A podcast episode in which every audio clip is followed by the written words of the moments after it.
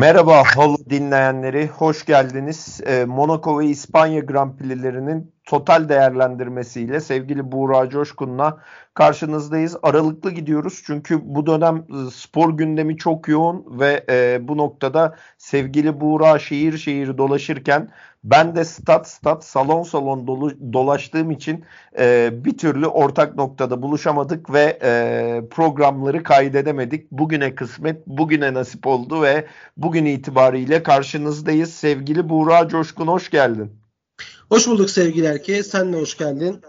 Hatta bugün bir değişiklik yapacağız. Daha çok e, soran tarafta ben olacağım. Hatta ben de sizler gibi daha çok öğrenen tarafta olacağım ve bize anlatacak tarafta sevgili Buğra Coşkun olacak. Çünkü ben statlarda özetlerden ve tekrarlardan ve sosyal medyadan okuduğum kadarım ilk defa hani e, bakalım buradan sonrasını nasıl konuşacağız? Aslında ben biraz daha takım takım ilerleyeceğim ve performans performans ilerleyeceğim. Belki bu noktada Buğra'nın e, sorulara cevapları sizi daha da tatmin edici olacaktır. Şöyle başlayayım. Monaco'da aslında Max Verstappen'in e, yarışı kazanmış olması ya da İspanya'da yine yarışın zirvesinde olması bizleri şaşırtmadı. Fakat Max Verstappen sonrasındaki sıralama ve buradaki performanslar dikkat çekiciydi. Şöyle bir parantezle başlayayım. Sıralama turları ve e, yarış içindeki performansıyla Fernando Alonso için neler söyleyeceksin? Monaco'da ikinci oldu ki bence çok büyük bir başarı. E, yani İspanya'da yedinci oldu ama Monaco'daki ikincilik çok değerli orada. İspanya'da puan alması gene çok önemli. Aston Martin sanki gelecek yıllara adım adım ben güçlü güçlü geliyorum diyor. Kesinlikle bu da Alonso'nun tabii ki yani yaşlı kurt diye tabir ettiğimiz Alonso'nun e, çok daha verimli bir şekilde ve tüm motivasyonla birlikte yarışları hazırlanmasına sebebiyet de veriyor olabilir. Geçen seneki Alpine rezaletinde hepimiz hatırlıyoruz. Rezalet diyeceğim çünkü hani Alpine'e puan almak için uğraşabilen bir arabadan şu anda şampiyonluk potasına girmiş. Hatta kendini dört takım arasına yazdırmış. Hatta şu anda takımlar klasmanı ikinci olmuş bir takıma geldi. Tabii ki büyük bir yatırımla geldi. Tabii ki büyük bir e, iş insanının takımına geldi. Çok da büyük bir arkada fabrikalaşma oluyor ama Alonso gibi büyük bir devin 41 yaşındaki büyük bir devin şu anda burada olması bence herkes için sezonun sürprizi diyebiliriz. Peki e, yani Monaco için yağmur yağmasaydı ya da Monaco'da ortam bu kadar çeşitlenmeseydi arkadan e, onu zorlayan biri çıkabilir miydi sence? Alonso'yu mu zorlayan yoksa Verstappen'i mi zorlayan diye Yukarıyı zorlayan yani ilk üç dışını zorlayan ki Esteban Ocon'un da orada denkleme dahil olması Mercedeslerin denkleme girmesini bekler miydik? Bekleyebiliriz çünkü e, Mercedes'ten başlayalım. Mercedes çok büyük bir değişiklikle başladı Monaco'ya. Geçen sezon başında sidepod'u yani yan tasarımı tamamıyla sıfırlayan bir tasarımla sezona başladı ve bu da tabii ki Mercedes garajını ve pilotları inanılmaz zorladı. Zaten geçen sene takımların e, en zorlandığı sezonlardan bir tanesiydi çünkü tamamıyla değişkenlik gösteren bir e, planlamayla ve teknolojiyle birlikte başladılar.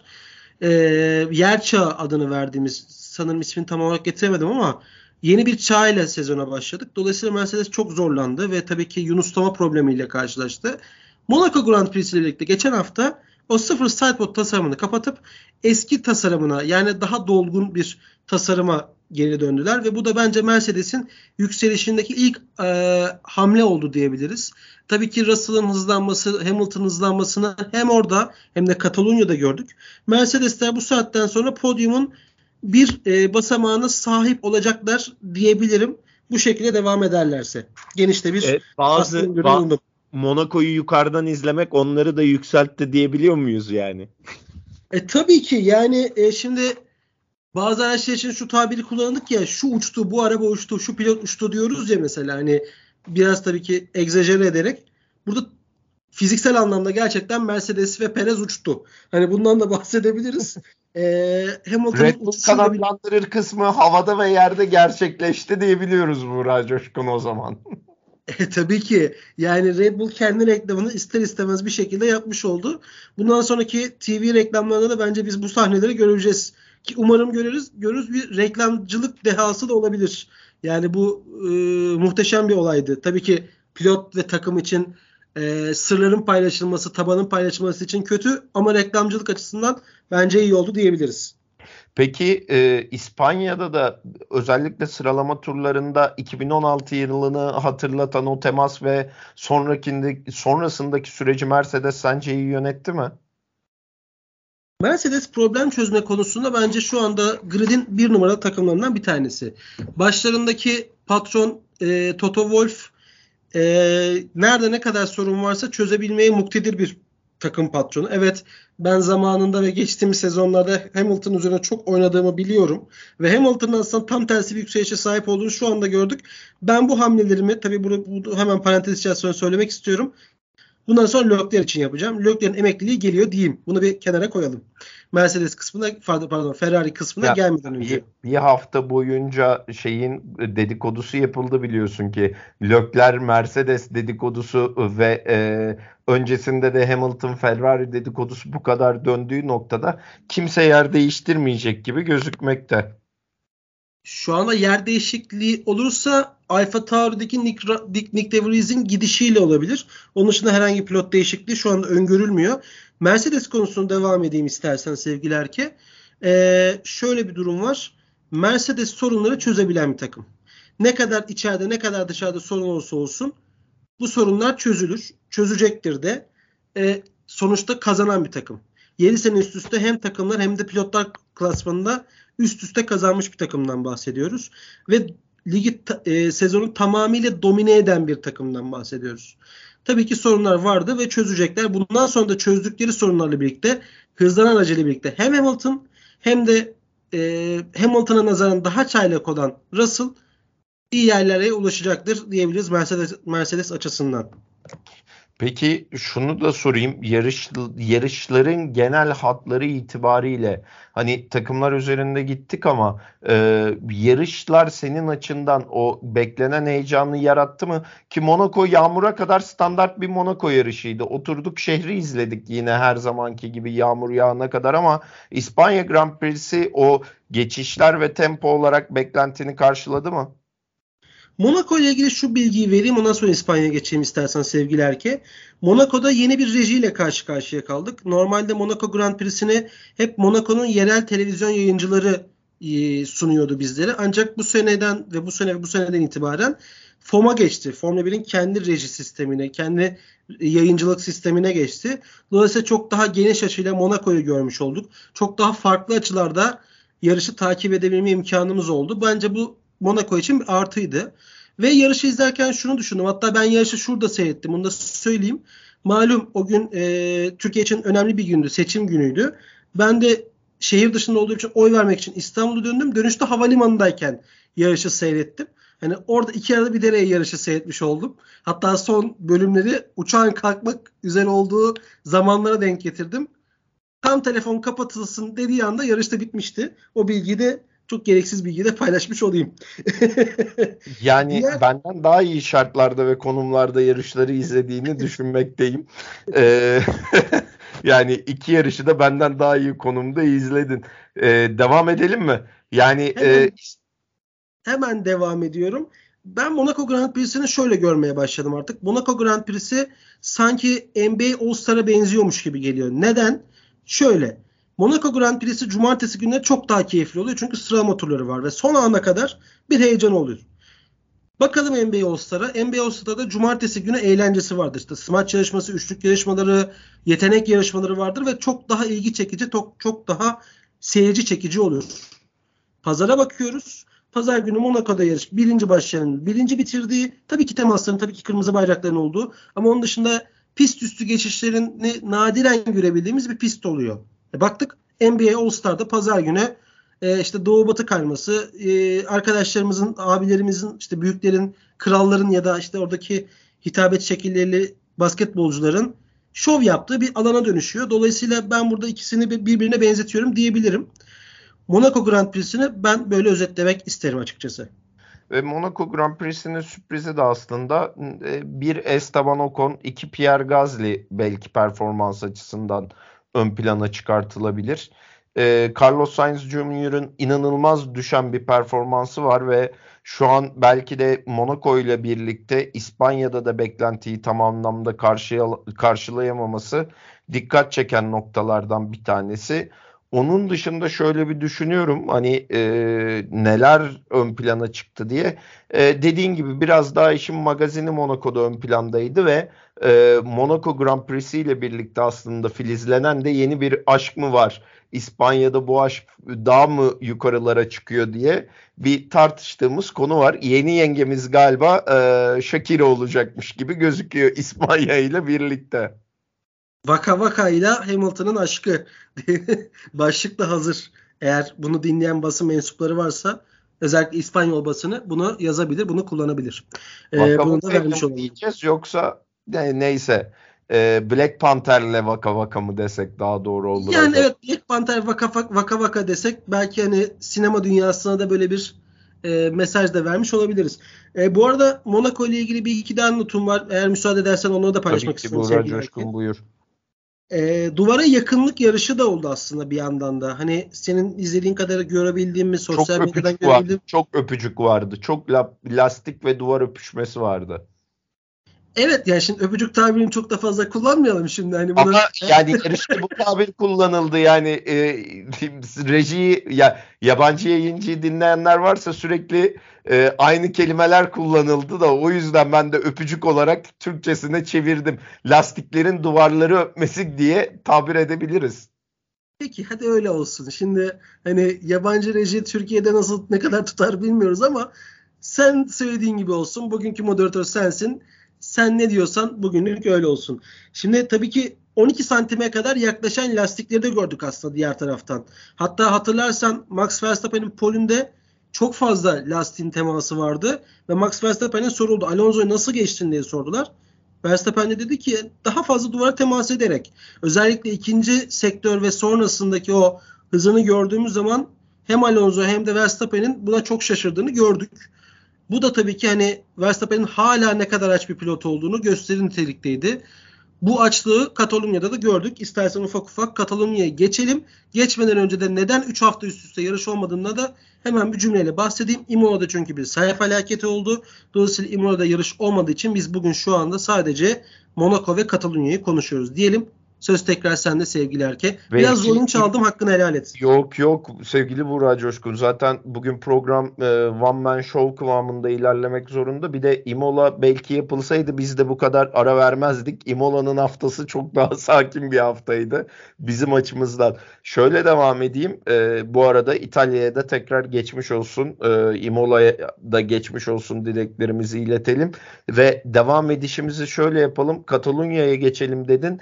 Ferrari'lerin hayal kırıklığı ve e, aslında tel, telsiz konuşmalarındaki o dikkat çeken detay biz gerçekten e, sıralamaya giremedik mi? Ferrari Sherlockler anonsu. Ferrari ne yapmaya çalışıyor?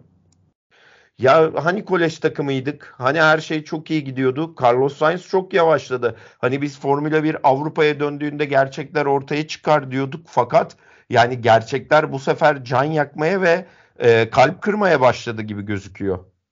Gerçekler şu anda aslında Alpin ve e, Alpin özelinde gitmeye başladı. Ocon ve Gazi'nin yükselişi, Mercedes'in kendine gelmesi gibi ifade edersek evet Formula 1 şu anda Avrupa itibariyle başlamış oldu. Ama Ferrari özeline gelecek olursak Ferrari'de bir düşüş kendini göstermeye başladı. Hatta aşağı doğru gidiyor bu. Hani toparlar orta seviyede kalır yukarı çıkar diyorduk ama gittikçe aşağı doğru inen bir Ferrari görüyoruz. Özellikle Leclerc'in Katalonya'da elenmesi, ilk seansta elenmesi büyük bir skandal. Gerçekten skandal. Tamam tabii ki Hamilton elendi. İşte ikinci seansta Perez elendi tamam ama abi sen Ferrari'sin. Geçen sene son yarışa kadar neredeyse şampiyonluğu kovalamış bir takımsın. Özellikle hızlı bir pist olan Katalonya'da nasıl bu kadar hızlı, nasıl bu kadar çabuk Ve, elenebiliyorsun yani iki pilotun da açıklamasını hatırlıyorsun. İki pilot da dedi ki ciddi bir hız eksikliğimiz var. Ee, sıralama yarışlarından sonraydı yanlış hatırlamıyorsam.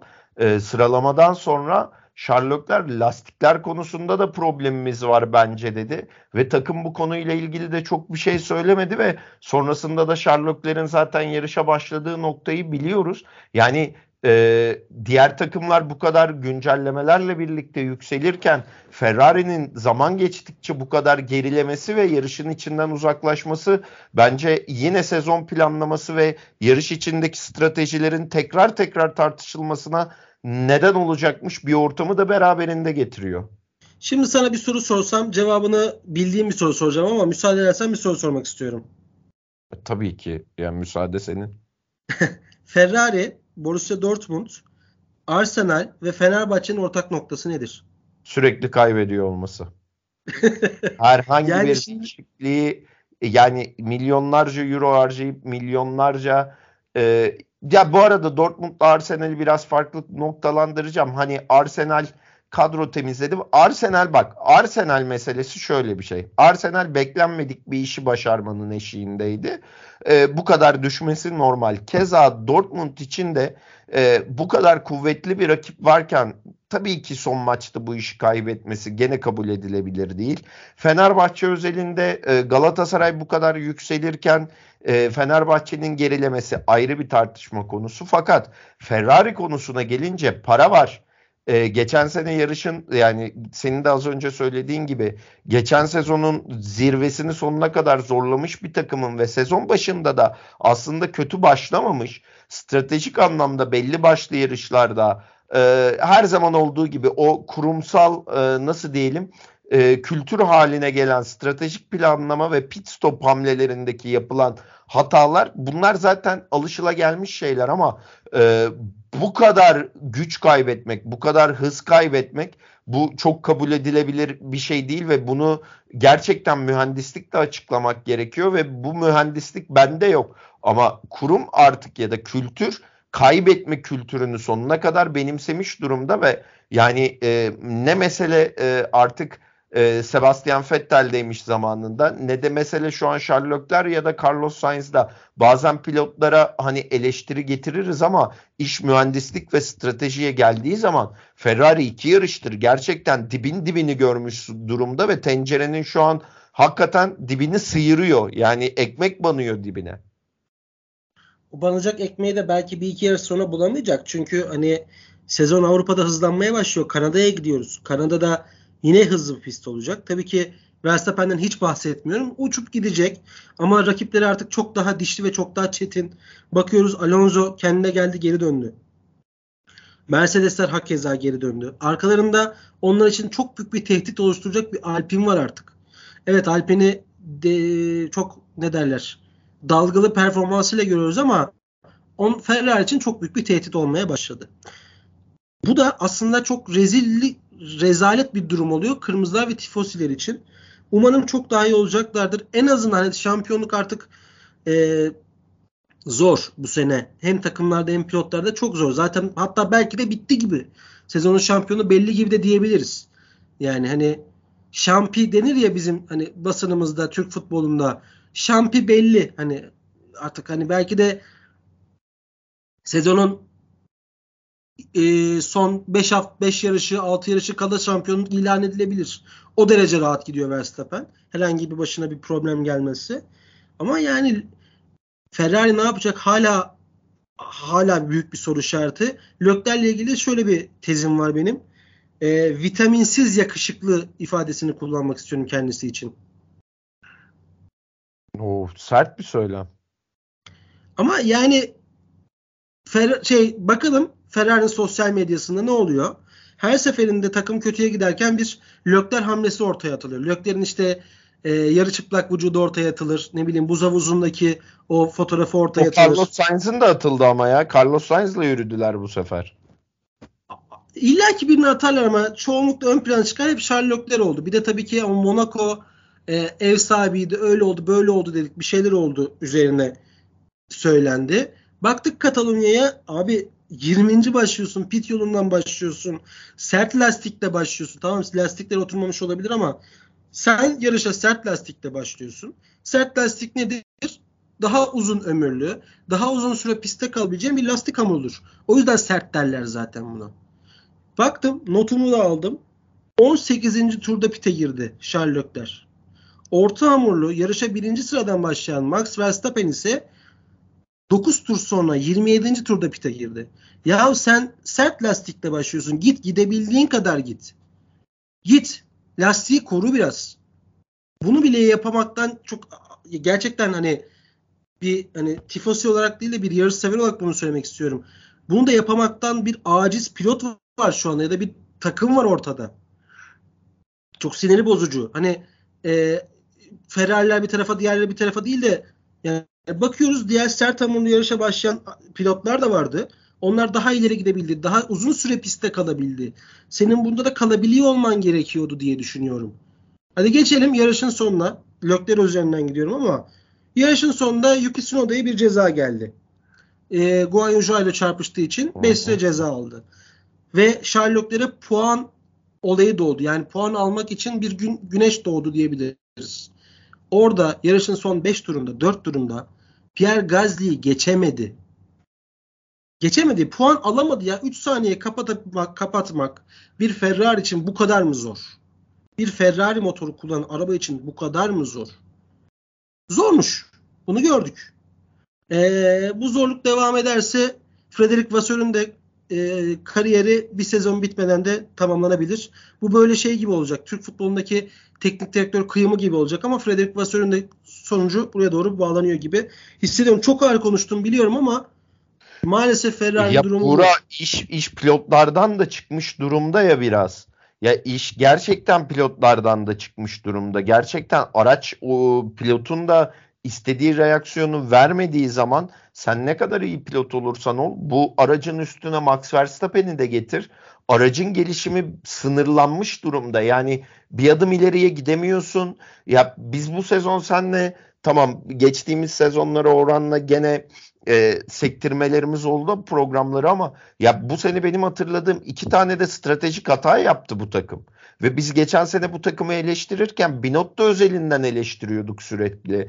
Ve takım kararları üzerinden eleştiriyorduk. Şimdi takım kararlarına daha gelemiyoruz. Yarış içindeki kararlara gelemiyoruz ki bu, bu sezon benim hatırladığım şimdi direkt iki tane var ama genelinde araç performans vermiyorken de e, pilotları da eleştirmek artık bana mantıklı ve makul gelmiyor. Ee, tamam eleştirmeyelim. Yok eleştirelim tamam. yine o ayrı. Yani tam yani şöyle bir durum var ortada.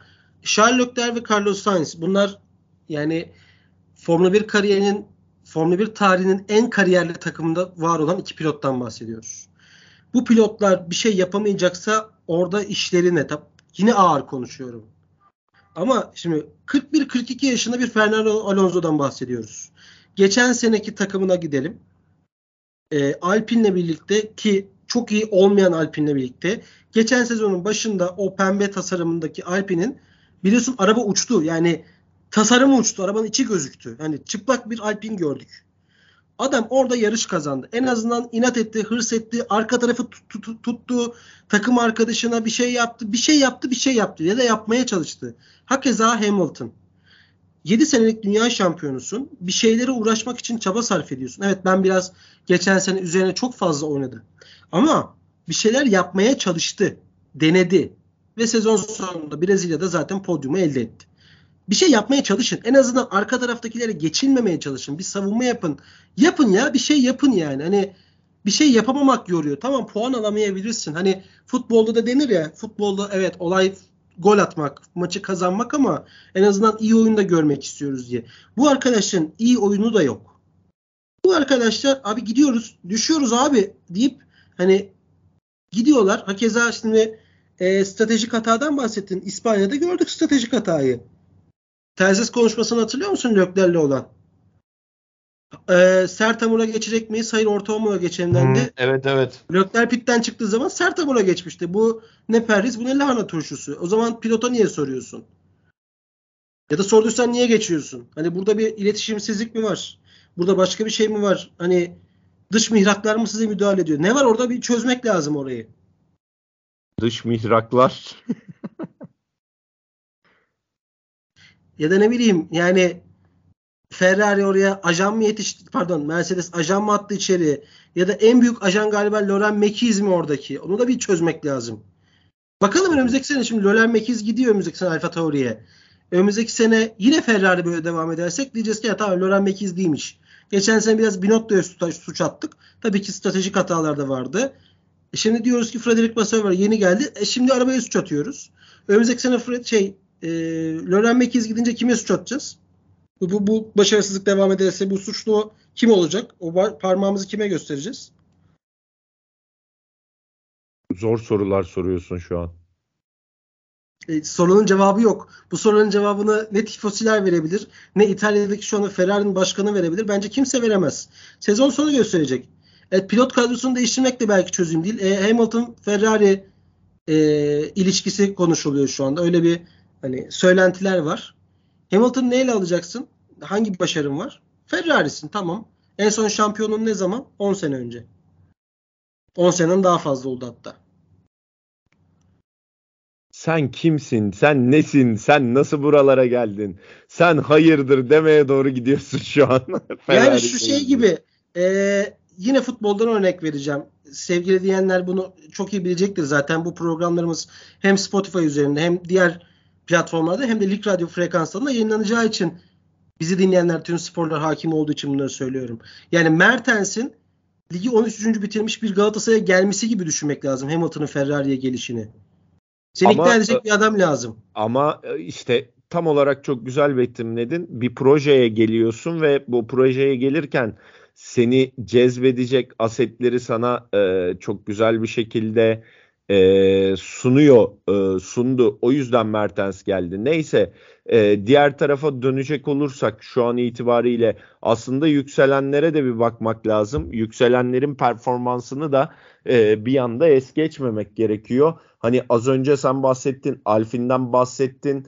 E, Lance Stroll bence Alonso'nun dediği gibi hızlı bir araç var ama daha hala e, babasının takımında olduğu için ondan beklenilen yükselme gelmiyor ama Lance Stroll de şanssızlığını yendiği zaman o yukarıyı zorlayan tarafta olacak.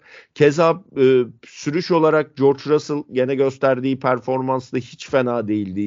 Yani zaten bence İspanya'nın yıldızı ne kadar mı e, yarışın adamı Lewis Hamilton seçilse de ben George Russell'ı izlediğim kadarıyla çok beğendim. Bir de Guangzhou'nun iki yarış arasında hani hızlı pistte kendini bu sezon göstermeye başlaması ve bu Ferrari motoruyla bunu göstermeye başlaması benim aklımda kalan notlar oldu. Senin ekleyeceklerin neler olur? Şuna, şu an şunlar var ve bir de tabii Oscar Piastri'ye bir e, ve Nick de e, ekstra parantez açacaksındır. Ha McLaren'lerle ilgili ne söylersin onu da tam, tam anlamıyla bilmiyorum ya neyse.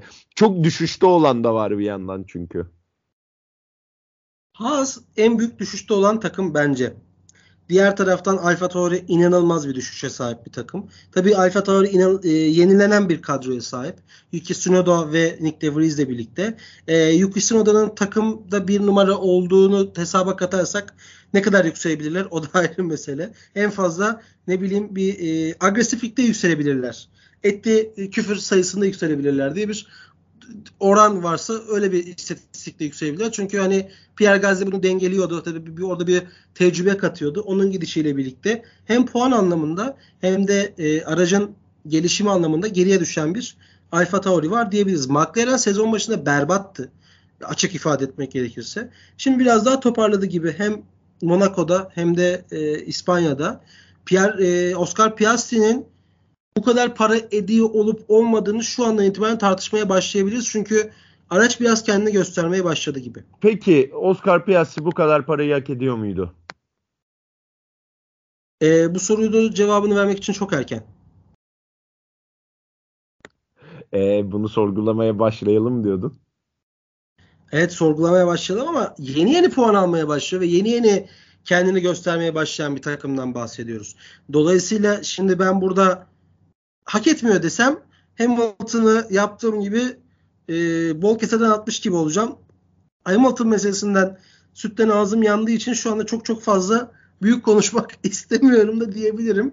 Ama Monaco'da aldığı 10.lukla kazandığı bir puan ve diğer taraftan İspanya'da aldığı puanla birlikte bence Piastri biraz biraz kendi pardon Piastri e, İspanya'da puan alamamış ama en azından kendini göstermeye başladığında ve ispat etmeye çalıştığında söylüyoruz e, söylüyor olabilirim.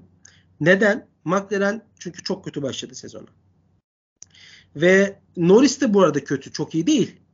Norris'in kötü olmasının sebebi Norris kötü pilot olduğundan değil. Araba kötü olduğundan dolayı. En azından elinden gelen baktık mesela İspanya'da çok berbattı. Son, zaten ilk virajda temasını aldıktan sonra toparlayamadı. Bir hasar oldu, bir şeyler oldu. Son sıradan kurtulamadı kendisi. Ee, sadece e, Oscar Piastri bir şeyler yapmaya çalıştı. O da elinden geleni yaptığını düşünenlerdenim. Bu yarışın hatta son iki yarışın özellikle Monaco ve e, Katalunya İspanya Grand Prix'sinin çaylakları çaylağı benim için Oscar Piastri'dir. E, güzel bir performans sergiledi. İkinci sırada koyacak bir çaylağım yok. Yok mu? Yok. Yani Guan Yujao'yu koyabilirim. Guan Yujao çaylak değil artık. O çaylaklık statüsünü atlattı. E, dolayısıyla şöyle bir şimdi hani e, pilotlar klasmanına bakarsam puan olarak değil ama yani ismen böyle ya bu bu olabilir mi diyeceğim başka kimse kalmadı. Logan Sargent Williams'a ne yapabiliyorsa onu yapıyor. Hani Williams'ın zaten bir tane puanı var. O da Albon'la. Zaten başka puan alabilirler mi? O da meçhul ki Williams'ın alt tabanını gördük. Ee, bildiğin düz duvarı alt tabana koymuşlar. Herhangi bir etkileşimin olmayan bir alt tabanda nereye kadar ne yapabilirsin? O da ayrı bir mesele zaten Williams'la. Sargent da bu takımla mücadele etmeye çalışan bir Amerikalı. E, Amerika reklamını kullanacaklardır. Oradan devam edeceklerdir. E, eklemek istediğim bir şey var mı? Şöyle bakıyorum. Haaslara söyleyecek bir şey yok. Haaslar aslında özellikle Hülkenberg yarışa 7. sırada başladı. Ama Ferrari motoru kullanmanın o dezavantajıyla birlikte puan barajının altına kadar düşen bir Haas. Hani böyle serbest düşüşte olan bir pilot gördük. Dolayısıyla bu da çok acı bir tecrübedir Haas için. Ee, sıralama turlarını iyi geçip ama yarışı kötü bitiren bir takım onlar için çok kötü bir durum. Eklemek istediğim başka ekstra bir şey var mı? Yok. Alpine'den bahsettik. Aston Martin'in Stroll'ün yükselişi ee, çok fazla olacağını zannetmiyorum ama yine de hani Ferrari'nin üstünde yarışları kapatabilecek potansiyele sahip bir pilot. Arabasının vermiş olduğu hızdan dolayı. Ee, önümüzdeki yarış için beklentileri sormaya başlayayım mı? Tabii ki. Kanada Grand Prix'si hızlı bir Grand Prix ve 18 e, Haziran'a kadar bizi bekletecek aslında. Kanada Grand Prix'si ile ilgili e, düşüncelerin ve buraya kadarki e, gelinen noktada e, ne beklemek lazım? Kanada Grand Prix'si ile ilgili sen az önce hızlı bir pist dedin. Düzlüğü fazla yani 10. virajdan çıkıp 13. viraja kadar aslında gene bir sürat durumu söz konusu. E, keza start finish düzlüğü fena değil. Onun dışında 7'den 8'e 8'den 9'a geçerken bir düşüş var ama yani genel anlamıyla geçişleri olabilecek ve e, geçtiğimiz e, dönemleri düşüneceğimiz zaman hani burada Lewis Hamilton'ın e, dominasyonu dikkat çekiyordu geçtiğimiz yıllarda. Şimdi ne olur ne biter? Ee, ilk üçü söyleyeyim sana. Tabi yerler sıradan bağımsız. Yerler değişebilir. Max Verstappen, Fernando Alonso, Al Alonso, Alonso, Alonso. ve, ve Lewis Hamilton'ın podyumda olacağı bir yarış bizleri bekliyor diyebilirim. E, yerler değişebilir. Hani ne bileyim belki Alonso sürprizi gelebilir. Hamilton ikinci olabilir. Alonso'yu geçebilir gibi şeyler olacaktır. Çünkü hızlı bir pist ve Mercedes bu sidepod tasarımının değişmesiyle birlikte hızlanan bir takım. Tekrar tekrar üzerinden e, aynı konudan bahsetmeye gerek yok. Verstappen'den zaten bahsedemeyiz. E, şampiyonu çok erken ilan edeceğini düşünenlerdenim bu sezon için. Ekstra bir başına problem gelmezse ki Red Bull yetkililerinden biri e, ismini unuttum kendisinin. Perez'in de bu Monaco skandalından sonra özellikle zaten Perez de mücadele ediyor Verstappen. Şu anda Verstappen'in rakibi yok gibilerinden bir şey söyledi. Ve Verstappen'in şampiyon olacağını ifade etti. Ferrari ve Red Bull'daki bu beyaz saçlı abimiz kimdi? Helmut Marko. Ee, Verstappen şampiyon olacak dedi adam. Bence de doğru bir tespit. Tamam evet pilotunu tutuyor, pilotuna destek oluyor ama doğru tespit. Yani rakibi yok şu anda çünkü kendisinin. Dolayısıyla e, arkadaşının da inişli çıkışlı performansları var. E yani zaten en büyük rakibi Perez'di. Onun da düşmesiyle birlikte rakibi kalmadı. Minvalinde bir açıklama yaptı. E, bakıyoruz Ferrari puan alırsa öpüp başlarına koyacak kıvamdalar. Alpinlerden bir tanesi puan alır. E, bu Ocon mu olur? Gazli mi olur? Benim favorim tabii ki hani %51 Gazli diyebilirim bu konuda. Onun dışında puanda bir sürpriz olur mu? Evet ilk onda bir tane sürpriz araç girebilir. Çünkü ee, çok fazla kaza olmasa da özellikle start finish düzüne çıkar, çıkarken var olan viraj o efsaneler virajında bir çaylağın temasıyla birlikte e, güvenlik aracını görebiliriz. O güvenlik aracı görüldükten sonra da işler pist üstünde değişebilir. Şunu da hatırlatalım tabii ki Amerika ile ve Kanada ile özel, özellikle saat farkı olduğundan dolayı yarış akşam saat 9'da koşulacak. E, tüm yarış severleri de akşam pazar keyfini eşlik edecek bir yarış olacağını düşünenlerdenim. Umarım keyifli geçer ve biz de e, seyirden keyif alırız diyorum ve e, sevgili Buğra Coşkun'a teşekkür ediyorum. E, bu yani geride kalan haftalar için e, ben sizlerden özür diliyorum çünkü gelinen noktada e, dediğim gibi diğer işlerin yoğunluğundan ötürü bu ara Formula 1'den biraz uzak kalmak zorunda kaldım ve program partnerim ee, sevgili kardeşim arkadaşım Buğra Coşkun'a bir kez daha teşekkür ediyorum. Bu dönemde beni idare ettiği için ve bana sabrettiği için siz dinleyenlerden de özür diliyorum. Çünkü gelinen noktada gerçekten e, diğer spor branşlarındaki tansiyon yüzünden Formula 1'den biraz uzak kaldım. E, sizlerden tekrar özür dilerim. Bu arada sevgili erkek programı kapatmadan evet bir kapanış konuşması yaptın ama bir iki konudan daha bahsetmek istiyorum. Tabii müsaade ki buyur. olursa. Alonso'nun takım oyunculuğu konusu var. Ee, Alonso ön, önünde olan Stroll'e doğru yaklaştı ve tersiden şu konuşmayı yaptı. Benim rakibim Stroll değil geçmeyeceğim. Sadece arkadakileri tutmak için buradayım dedi. Ne kadar takıma aidiyet hissettiğini, ait hissettiğini ifade eder nitelikteydi bu. Yani bir koskoca Alonso geçen sene o konu yaptıkları var. Şu anda Stroll yaptıkları var ki sezon başında Stroll ikinci yarışta kesin patakütü döver diyorduk. Biz veya diğer işte Formula 1 camiası. Stroll'ün o yaptığı hareketlerden dolayı. Demek ki Stroll'ün nazı Fethel'e geçiyormuş. Buradan da bunu öğrenmiş olduk. Ya da Fethel üste çıkacak bir performans sergileyemiyormuş. Tabi araç da faktördü burada ama diğer taraftan Verstappen ve hırsından bahsetmek istiyorum. Ee, yarış mühendisine cevap vermeden cevap vermiş oldu. Aslında cevap vermeden cevap vermesiyle birlikte de en hızlı turu elde etti. Hatta burada ceza yemeği de göze alarak yaptı. Bu hırs Verstappen'i sence şampiyon yapar mı? e, sence? Zaten şampiyon değil mi? e, çok zor bir soru sorduğumu biliyorum. Kusura bakma bu soru için de cevabını hepimiz bizi dinleyen de biliyordur. Dinleyenler de biliyordur zaten. Benlik bu kadar. E, notlarım bu kadardı tekrar bir kapanış konuşmasıyla istersen programımızı kapatabiliriz. Yok kapanış konuşması e, zaten yaptık. Ya ben teşekkür ederim. Bizi dinleme nezaketi gösterdiğiniz için, bizi beklediğiniz için. Yani e, dediğim gibi benden ötürü yaşanan sıkıntılardan dolayı sizlere e, tekrar ve tekrar sizlerden tekrar ve tekrar özür diler. E, bir diğer programda daha e, dolgun ve daha dolu dolu bir programla karşınızda olmak dileğiyle efendim. Hoşçakalın. Hoşçakalın.